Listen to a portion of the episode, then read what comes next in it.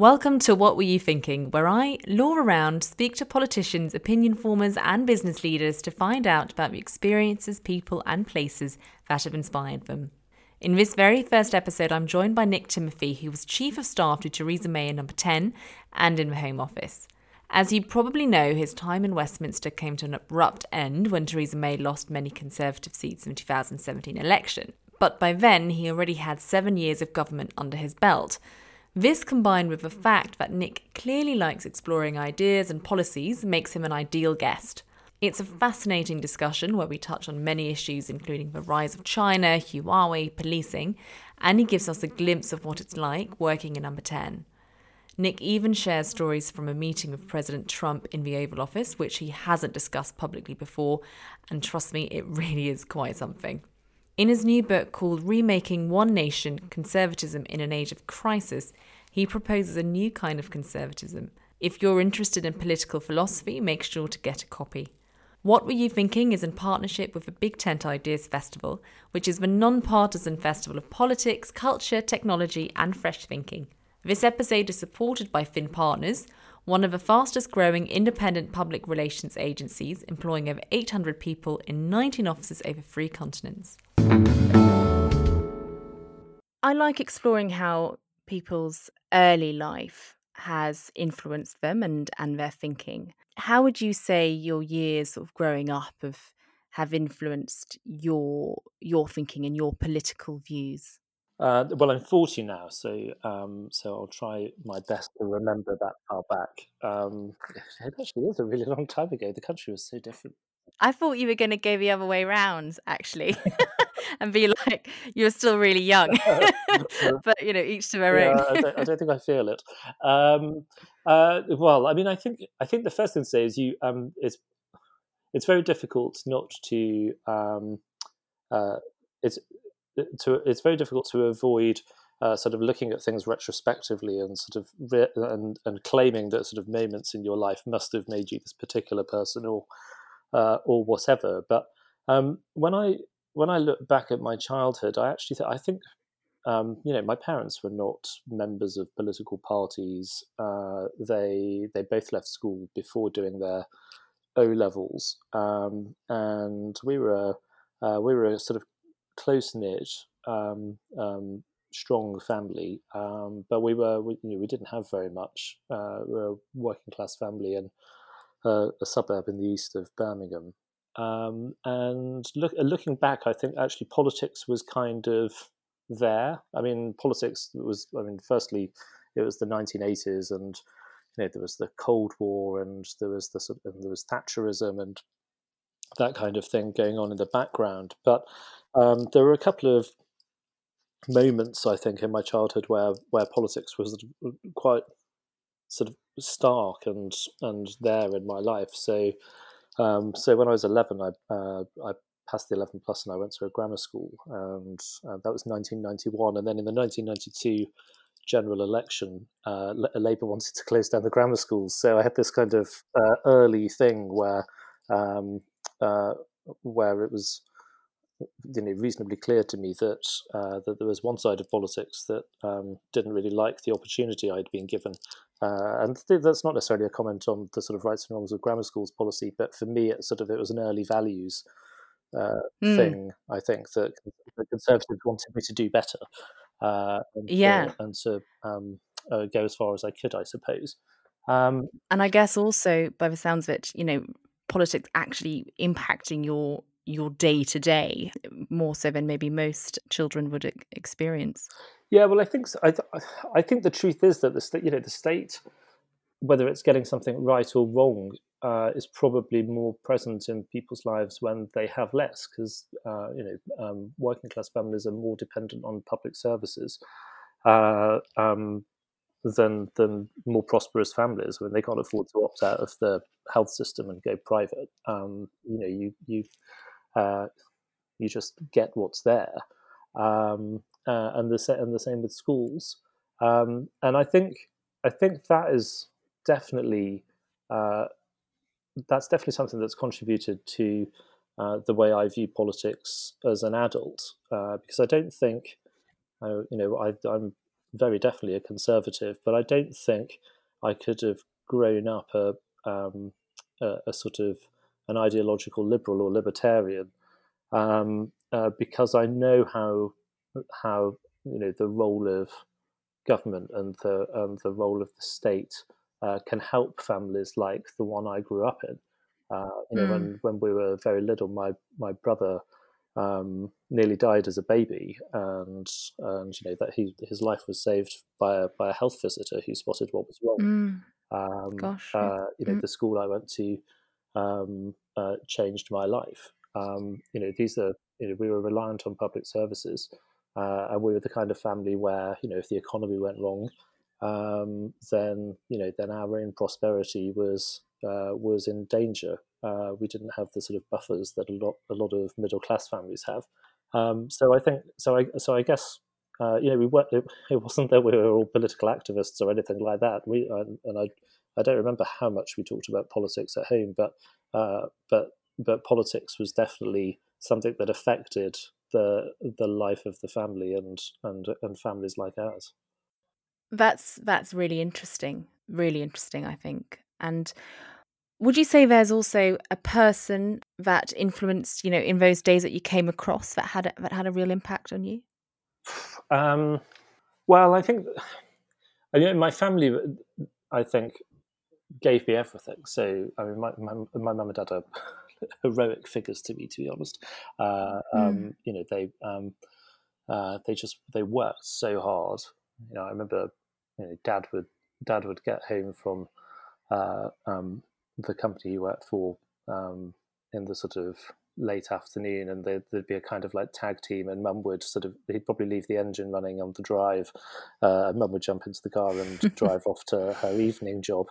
Um, and there were times when Dad was doing sort of two or three different things, and they just worked so hard, and they made so many sacrifices uh, for my brother and me um, that you know I'm I'm in a position where I sort of don't have to make those kinds of sacrifices uh, for my uh, daughter and stepdaughters, but um, uh, but they had choices in front of them. They always put uh, their boys first uh, and went without. And and so yeah, with that being really cheesy, they are slightly heroic figures to me. Um, no, but I think that's that's lovely. Um, and then I guess um, you know there are probably moments uh, where uh, I can remember one of my teachers um, sort of sitting me down and and saying, you know, I was a talented boy, but I was uh, you know, basically not pulling my weight or not trying hard enough, and I could I could do um, uh, you know really good things if I actually um, put the effort in. And uh, and and I remember that bucking up my ideas a little bit um, probably when I was about 15 or 16 there are sort of moments like those um, yeah. uh, so I, I think I think rather than rather than a sort of an individual there's my family. And I think the sort of the institution uh, of my school was uh, was was very important in my childhood so you started working for uh, the Conservative Party straight after university, is that right? Yeah. So I um, uh, I read politics at university, and um, and I, I had this vague idea that I'd quite like to go to Westminster and work in politics, and didn't really know how it worked, uh, to be honest. And I uh, and I I wrote out my CV and sent a speculative letter to uh, the guy who was then running the research department, uh, Rick Nye and said, "Can I have a job?" And and for some reason they gave me one. Uh, it has to be said it was it was 2001 when the Conservative Party was uh, probably at uh, about its lowest ebb. So it, it, there probably wasn't too much competition, which might explain why. you're you're being very very modest. So yes, I mean that was clearly the start of a, a very long career in in within the Conservative Party and Westminster most you know most people know you from your time for working for Theresa May um, and you know correct me if I'm wrong but I think you worked for Theresa May as a special advisor in the Home Office for five full years. Yeah five years so yeah a very long time. So I mean that is a, a vast department with responsibilities for so many areas.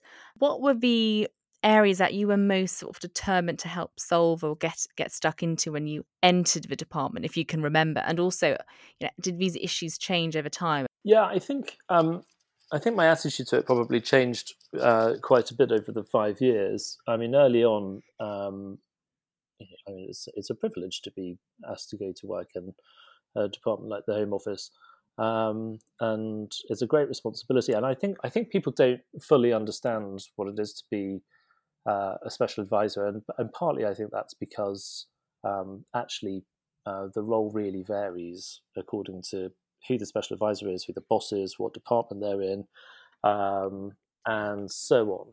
And uh, I mean, I mean, uh, the, there were times when uh, there were sort of three or four of us on the team, but there were times when it was just uh, Fiona and me, the two of us, um, covering the whole of the Gosh. home office. And bloody um, hell, that is that is a lot. Yeah, and I, I, mean, I'm not joking when I say my hair fell out of the home office. I mean, it did. Um, yeah. Uh, I, the photographs at my brother's wedding, which was probably about a year or so two before going into the Home Office, made me want to cry when I see how much hair I had beforehand.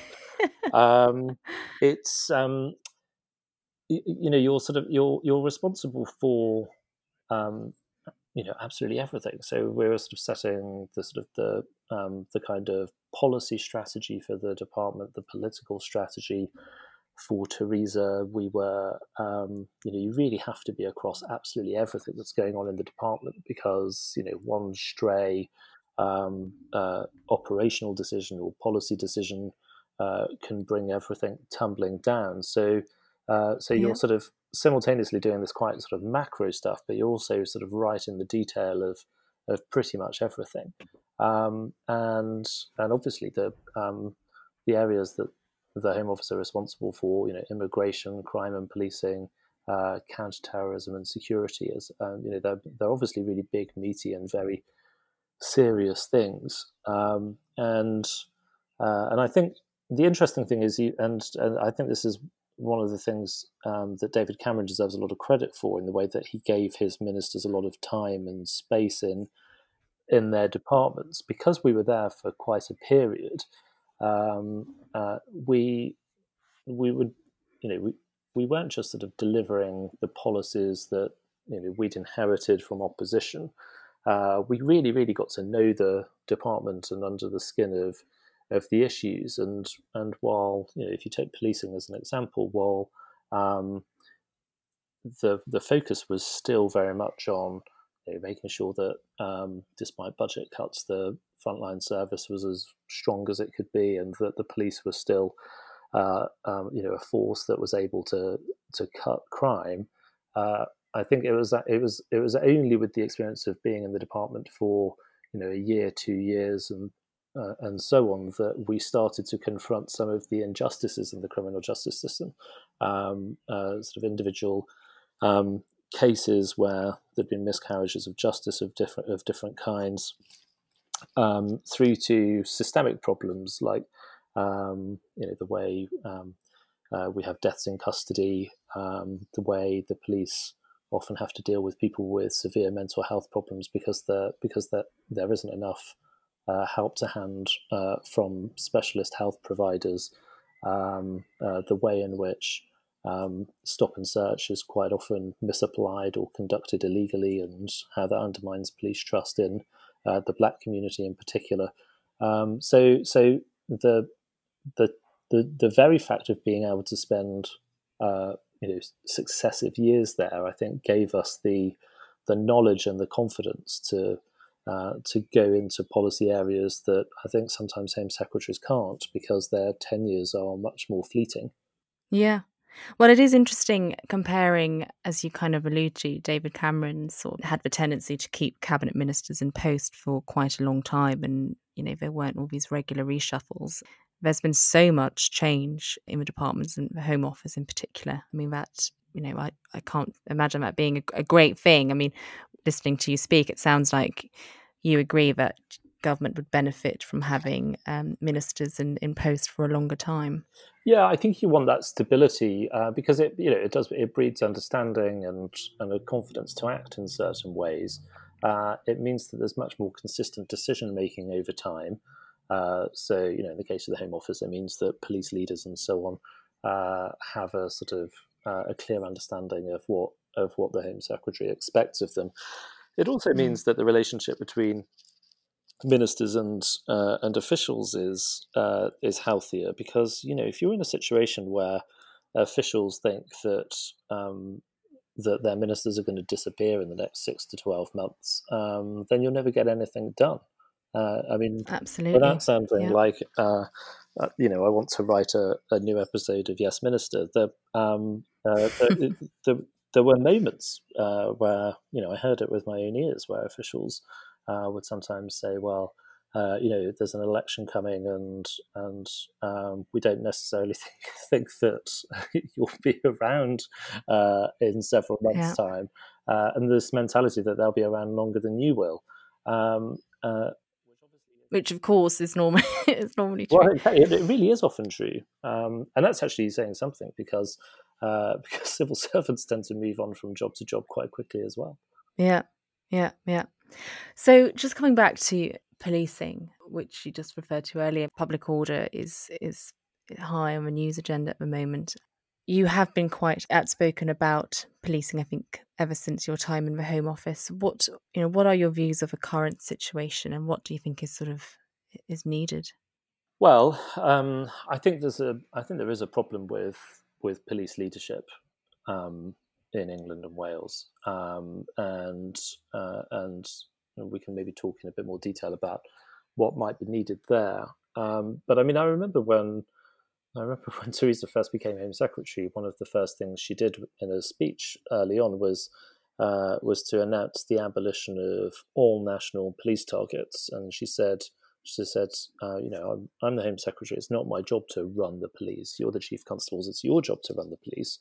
Um, uh, I'm not going to second guess you. I want to give you the freedom to uh, do your jobs better.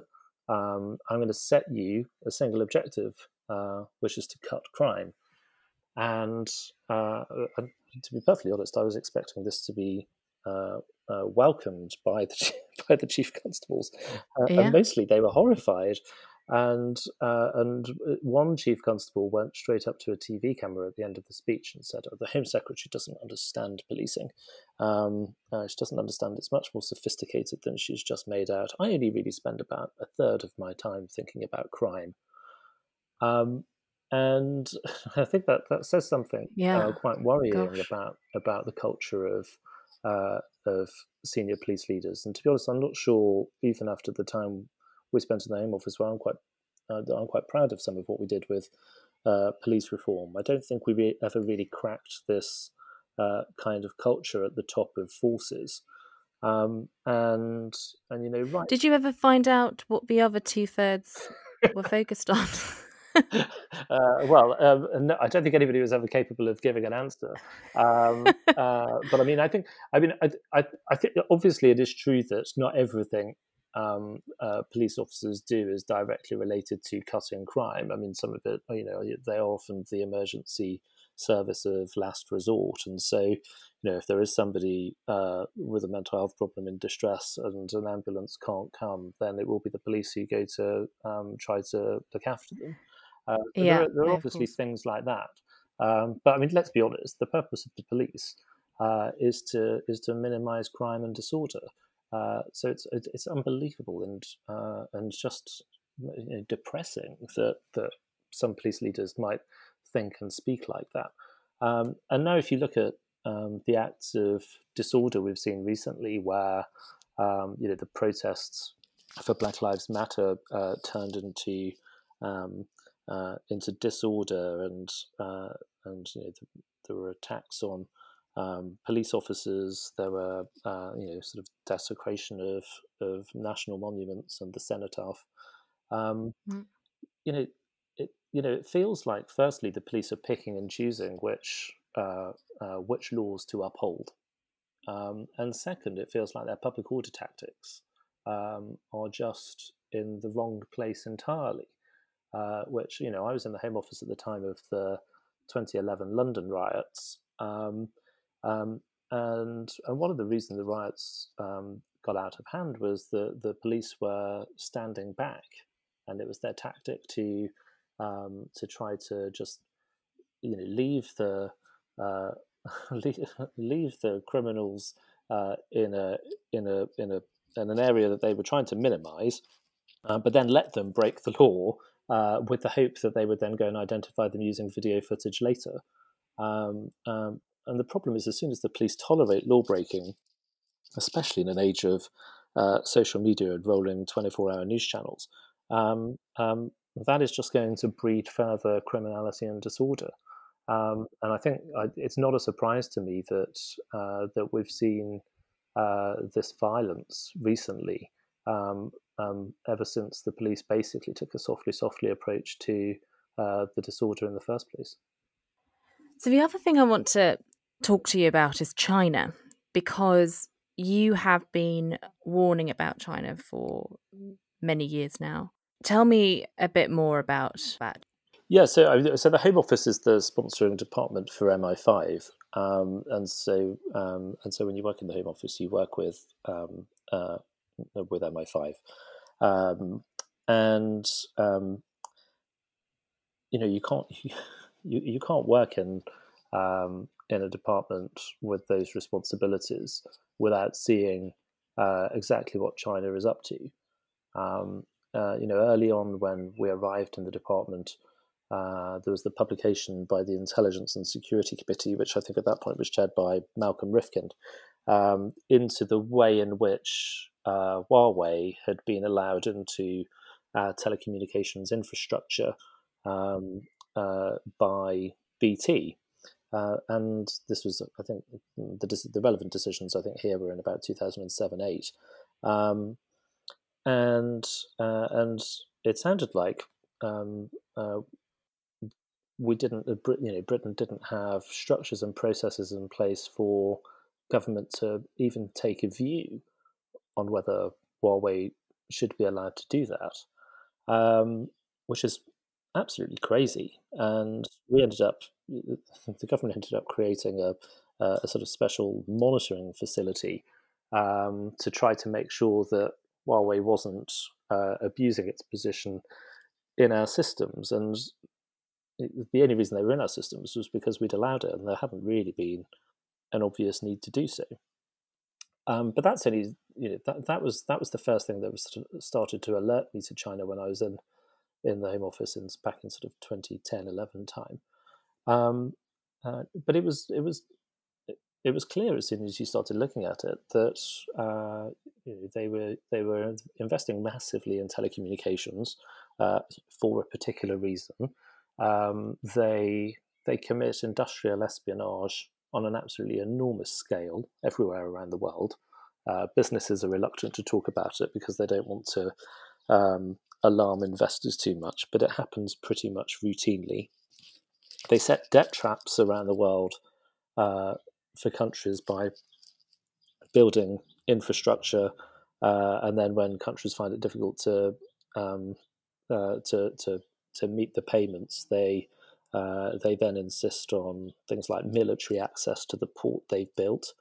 Um, they're they're investing you know an enormous scale in our critical national infrastructure, uh, and it's all about winning geopolitical leverage. So they want to they want to be able to say to us when it comes to you know, votes in the United Nations and things like that that um, that you know you don't want to jeopardize uh, the hundreds of billions that are going to be flowing into Britain from China uh, over the next year or two, do you? Um, and we've been very, very naive about it. It must have been. I mean, I don't want to put words into your mouth, but it must have been quite frustrating whilst being in the Home Office and hearing about, you know, what you just described. You know what's going on, and yet observing the sort of a government line that's being taken by number 10 in the Treasury at the time in regards to China. Yeah, and it, it really was driven by the Treasury. I mean, George Osborne, um, I think, you know, I I don't think anybody wins any prizes for saying in the 21st century, um, you know, Asia will rise and China in particular will become much more powerful and uh, uh, and prosperous. Um, uh, the question is, uh, you know, what is the right, you know, understanding that that's the, a fact, uh, then what is the right policy for Britain? And um, my sense was that George um, uh, thought that this was a little bit like the moment uh, after, you know, in the years after the Second World War in the 1950s, when Harold Macmillan thought, uh, well, you know, we shouldn't we shouldn't fight Britain's relative decline because uh, because it's underway and it's irreversible, and that Britain should play, uh, you know, Athens to America's Rome, uh, and make ourselves America's principal ally in the world. Um, I think he thought that we could make a similar kind of strategic shift with China and present ourselves as China's best friend in the West. Uh, but the problem with that is, um, is you know, in the 1950s, Britain was the declining power, so we, we could we could take that decision ourselves. Um, but the you know the the power that faces relative decline today is America, who remain our principal ally. Um, so you can't go all in with China without undermining your security uh, relationship with America. And, and and and you know, obviously, China doesn't share Western values, and its strategy, uh, I'm afraid, is one of domination. Uh, and so and so they won't they won't respect Britain for um, for kowtowing before them. Uh, um, they will they will disrespect us further um, and and and just seek to gain further leverage and further power over us. And just quickly on their their new nuclear program, what are your views on on that? Well, it, it's certainly the case that they've been building up their uh, their weapons systems uh, for some time, including I think I think to be honest, of more concern than nuclear weapons is their um, is their long range uh, uh, missiles capabilities of different kinds.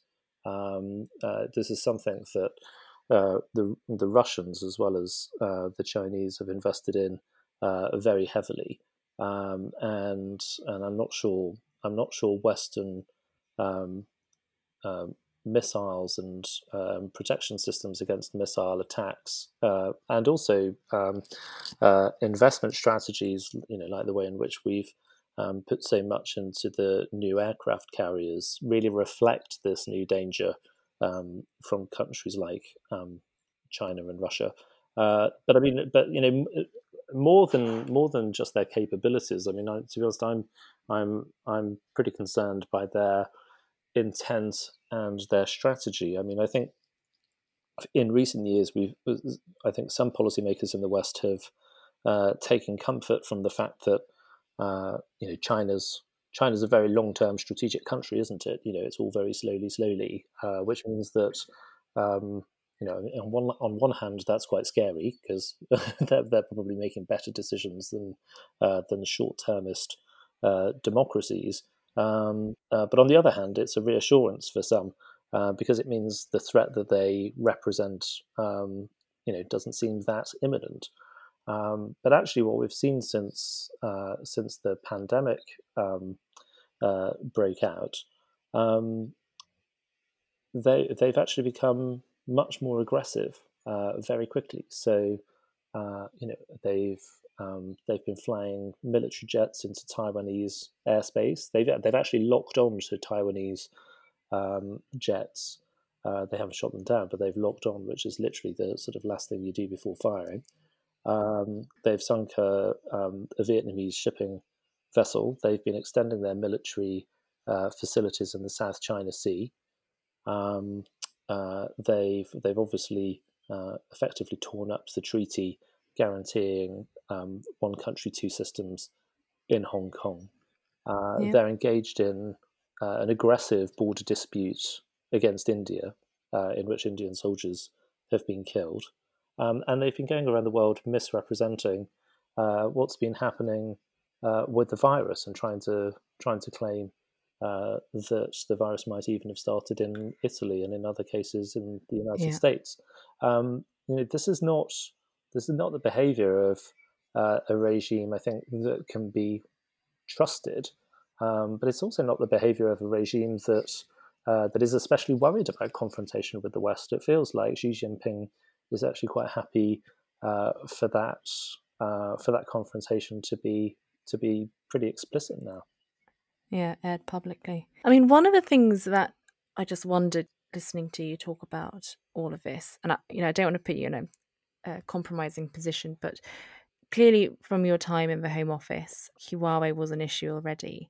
So Theresa May, when she was in Number Ten, she would have had all that that knowledge, history, and and you know all of that. Yet didn't make the decision, I guess, in in whilst in number ten that I imagine you, you would have liked or would have expected. I mean, yeah, that that just strikes me as quite odd. Yeah, I think so. I mean, when when we got into number ten, um, uh, the the contract that had been negotiated for uh, the new nuclear reactor at Hinkley Point um, was put before us. Um, now, this contract um, probably stands for bad energy policy and bad financing of a of a big project like that, uh, and it's pretty expensive um, for the for the um, for the future bill payer. Um, uh, but the the plant um, is being built by uh, EDF, the French company, and is being financed by uh, the Chinese. And um, and alongside uh, um, the the details of who will run it and who will finance it is this commitment called progressive entry, which means that um, after Hinkley, um, at, at Sizewell in Suffolk and Bradwell in Essex, uh, there will be another two new nuclear reactors, and uh, and with each one, the Chinese role in in in running uh, the um, the reactors um, will grow.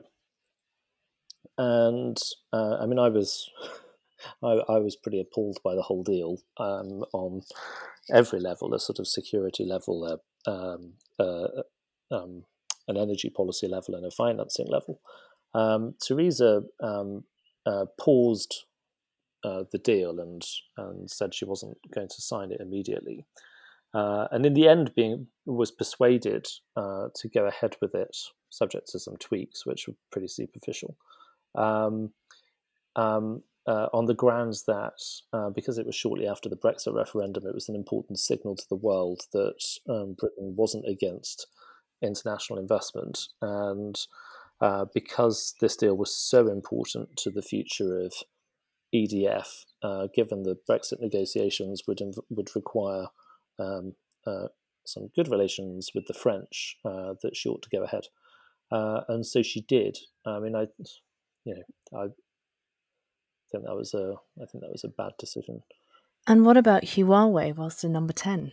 Well, so when when I was in number ten between 2016 and 17, um, uh, there was uh, there was no decision to be made about Huawei. Um, um, she you know, appears. Um, uh, yeah, I mean, it was obviously after your time. Yeah, yeah. She, appears, she, she, appears to have taken a, um, you know, the decision which was then uh, um, uh, sort of confirmed by uh, by Boris as prime minister to allow Huawei the role in um, in developing um, 5G infrastructure. Uh, and I have to say, I mean, I just I couldn't really believe it was the same person um, who I'd worked for all those years ago because you know throughout her time um, in the Home Office and even in the first year in Number Ten, um, she was a Sino skeptic, mm. and and then she committed to uh, allowing Huawei right into the heart of our uh, latest infrastructure. Um, uh, and sure, I, di- I, you know I didn't see uh, the advice that uh, she received um, from her um, security officials. Um, um, but I think it's I think it's very very unwise, um, and I think uh, well the government seems to be in uh, in the middle of a uh, a shift in policy, shall we call it, mm. um, uh, which will become more sceptical and and and I assume and hope uh, will lead to Huawei's role being absolutely minimal and eventually removed from the system. Yeah. So after the Home Office, you obviously ran a leadership campaign, and that ended up uh, with you um, working in Number 10 as Joint Chief of Staff to the Prime Minister. What is that job like, Nick? I mean, that's, I think, what everyone wants to know.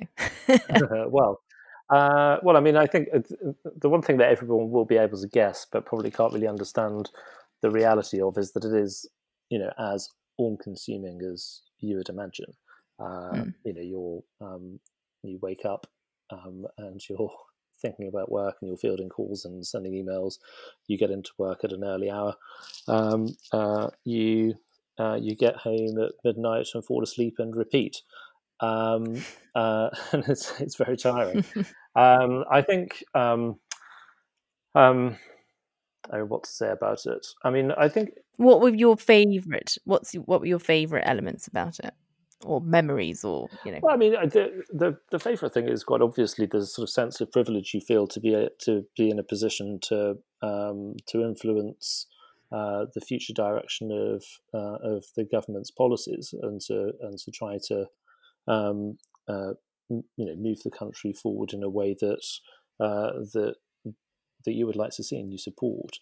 Um, and that isn't that's a, a massive privilege. I mean, uh, the you know the unfortunate thing for me was that it only lasted for a year, and uh, and while I think we, um, I think through communication um, uh, and, and, through sort of uh, um, you know announced um, sort of changes in policy direction showed that uh, the Conservative Party was capable of being something different to what many um, you know perceived it as. Um, we didn't then get to deliver on on very much of that because the election in 2017 went wrong. Uh, I don't I don't feel like um, there were mistakes made uh, in the year in Downing Street before the election, but you know the biggest mistakes were in the election itself. Mm. I think in, in many ways, a lot of what the current administration is doing, sort of a shift in, you know, the direction um, they're taking in sort of the the narrative, I suspect, in particular, in some regards, feels a bit like a continuation of your time in Number Ten.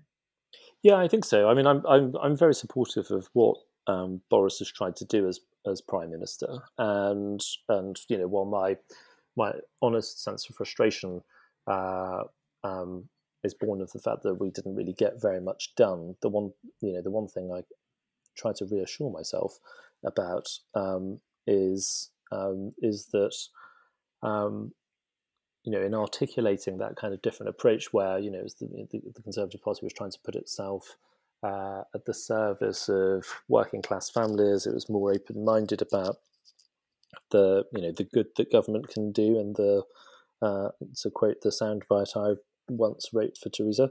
Um, um, in in doing those things, um, uh, I I hope we um, we influenced um, Boris and the agenda that he has today, and I'm uh, I'm you know I hope that the pandemic is obviously a public health crisis, but it's also an economic shock. Uh, I hope that I hope that uh, the extent of the economic uh, problem we face now won't knock him off that uh, that plan that he set for himself. In fact, I think you know if you want to try to grow your way out of a recession, then actually um, you know doubling down on your commitment to invest in infrastructure to to try to level up and rebalance the economy on a kind of geographical basis um, uh, becomes even more important.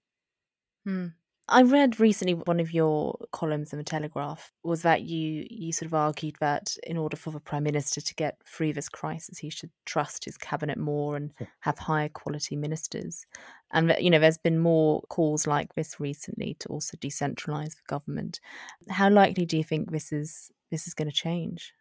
Well, I mean, it feels to me like um, you know the pre-crisis uh, Downing Street Whitehall relationship. Um, um, uh, will you know cannot continue into the sort of post-crisis phase. Um, you know already uh, the Treasury um, you know has, t- has, taken a very central role in the crisis. You know quite rightly and understandably. Um, and uh, and and certainly as as they need to take decisions about uh, you know future fiscal policy and uh, different policies to deliver growth, then then it will be interesting to watch the uh, the number ten number eleven relationship because you know it's obviously never exactly harmonious, even when um, uh, even when the the principals get on with one another. Um, uh, so I think I think the departments uh, the departments are quite likely to become a bit more powerful vis-a-vis the centre post crisis anyway. Um, but I don't think number ten should uh, fear that too much. I mean, I think I think we were seen as having too tight a grip from the centre, and we probably did overdo it, and we probably did take a bit too much of the Home Office mentality into Number Ten with us. Um, uh, but you know, when you're when you're the Prime Minister and when when you're the sort of senior staff in Number Ten, you know, I think you know, I, actually I put this in. This is language I used in the book, but um, you know, it's your job to uh, um, to write the score and conduct the orchestra. It's not your job to play every single instrument. Um, yeah. And uh, and I think I think it's a that is a problem that that different Downing Streets.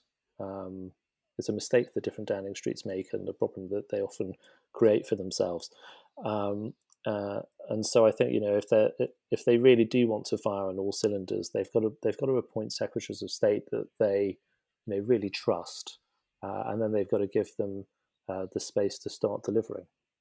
I was just about to say, yeah, it feels like trust is the key the key word here, and it's and a mutual mutual trust. Um, yeah, no, that's that's really interesting. I mean, just on a slightly more light-hearted note, can you share some sort of crazy moment in number ten, some some anecdote, just to give us a bit of a, a flavour? Um, um, well, I mean, I mean, to be honest, uh, I mean, obviously, meeting Donald Trump was uh, was fairly extraordinary. Um, I mean, uh, some of the I don't think I've ever talked about this um, uh, on the record. Anyway, um, I mean, you know, we um, uh, Theresa met him in the Oval Office, and uh, I think it was uh, I think I think there were three or four um, officials and advisors on each side, and I was I was one of them. So you know, it's a fairly extraordinary thing going in for a meeting with the mm. president in the Oval Office, uh, and um, you know, not something my nan and granddad would ever have expected anybody in the family to do, I suppose. Um, um, so it's interesting in itself, but uh, but you know, it's not like meeting Teddy Roosevelt. Uh, it's Donald Trump, and uh, and I remember um, I remember some of the conversation in that meeting being pretty strange, where um, uh, where Trump was talking about sort of you know different like geopolitical issues about sort of threats in the Pacific region and things like that. And I remember him looking up and saying, "I don't know, do you want to add anything?" And I thought he was going to ask, say to Mike Flynn, his uh, his national security advisor, and it turned out he was looking up at Steve Bannon. He said, "Do you want to add anything, Steve?" And then Steve Bannon was giving this account of uh, of like you know um, uh, the politics of the Pacific in a way that you sort of felt like a sort of you know quite intelligent person who'd read a couple of books would talk about it rather than a sort of deep expert and they were sort of talking about you know the desirability of uh, you know whether whether Japan should be allowed its own military again, but you know because it you know it might make sense vis-a-vis China, but uh, you know the Japanese uh, you know they're a warrior people, aren't they? Um, it's a very strange, um, yeah. very strange sort of kind of conversation, and then we had a lunch um, uh, with him and and more advisors on each side, and and it came out um, during the conversation that I think I think um, somebody just mentioned in passing that uh, that Vladimir Putin had asked for a call with him, and right in front of us, uh, he absolutely shouted down Mike Flynn, like really shouted. Um, this was at a formal dinner with sort of you know butlers and um, uh, and sort of you know fancy crockery and whatnot. And he's like properly shouting at him down the table um, uh, because you know if, if Putin wants a conversation with me, you just put him through. Um, uh, it was all, the whole thing was a very strange experience and, and not especially a real insight. Not, yeah, not especially reassuring about uh, about the state of his mind or the stability of, of decision making in the White House. Yeah, yeah, that is that's extraordinary. That's extraordinary. It's like actually being a fly on the wall, except having a lovely dinner at the same time one of the things I like asking people in this in this program is whether there's been a place that sort of had a special meaning uh, to them throughout their life. well, um, uh, I think rather than choose a uh, uh, an exact place, I think I would probably say um, pretty much any cricket ground. Um, uh, I'm a I'm a massive cricket obsessive. Uh, it is a tragedy of the summer that that cricket can't be played right now. Uh, but it's you know there is nothing there's nothing lovelier than um, you know sitting in the sunshine in summer, um, you know having a drink or twelve, um, uh, you know watching a test match or a county game or something.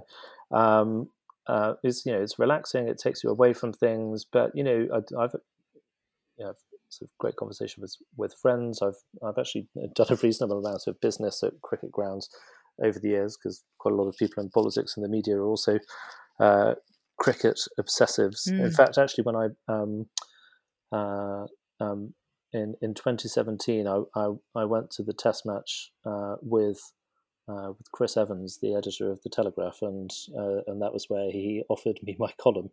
Um, uh, Brilliant. so yeah, Lords was. Was that after twelve drinks? Okay. I am I'm kidding. I did that probably after about four. The, came later. yeah, yeah, that's that's brilliant. And um, what about an object? Is yeah. a book or something, or well, I think books mean a great deal to me. I'm not one of these people who um, can read a Kindle. Uh, I think the Kindle is just the most sort of sacrilegious item I can imagine. Um, uh, it's always a pain when you're planning a holiday and you're sort of carrying God knows how many heavy books with you in your luggage. But um, uh, I mean, I would, I would, definitely say my book collection at large, uh, which is probably uh, a bit of a cop out. Um, but I think, in particular, especially right now, where I feel like uh, you know the West is collectively losing its mind, um, uh, I, um, I, I think I think pretty much anything written by Edmund Burke you know, and you know, reflections on the revolution in France being the most famous is uh, you know, well, lots of people right now are saying that they need to educate themselves. Uh, I would suggest if they want to educate themselves, I would start with something like that, uh, um, because I really do think we need to um, we need to avoid this kind of excessive ideology, and we really do need to accept that um, you know pluralism in a society is what is what is what leads to uh, peace and stability, and we really need to rediscover that uh, that it's okay to agree to disagree sometimes. Mm. The thing we uh, finish off with, I'd like to finish off with, is a round of quick fire questions. Uh-oh. What do you think this administration is doing better, and what are you most critical of? Uh, well, overall, I mean, it's just it's it's clarity and decisiveness, and uh, and and I think while the communications have uh, have been less good during the pandemic. Actually, Boris is a world class communicator, uh, and Theresa just never was. Um, so I think those are the those are the good things. Um, on the sort of more critical side, I think I think you know after this crisis, they're going to have to give a bit more space to secretaries of state uh, and put a bit more um, trust in them, and and obviously we're going to need to see um, some flesh put on the bones uh, when it comes to some of the commitments like industrial strategy and the levelling up agenda. Yeah. And what would you say your biggest bugbear is of politics today? God, uh, there are so many. Um, I, the, one, the, one, of the things that really um, upsets me is um, is the kind of curse of the narrative, which is mm. it's a political thing, but it's also a media thing, uh, where um, nobody ever really judges an individual event on its own merits. It's always how does it fit uh, the the narrative, um, and and I think that causes us to get quite a lot of things wrong. But it also, I think, puts quite a lot of power into the media's hands, and and I think it's kind of inappropriate. I remember having this conversation with a journalist um, years ago now, um, and I made the I made the mistake of referring uh, to him as somebody who reports news, uh, and he was he was slightly outraged that I'd said this, and I was I was, I was, I was I'm terribly sorry. I thought that's what journalism was,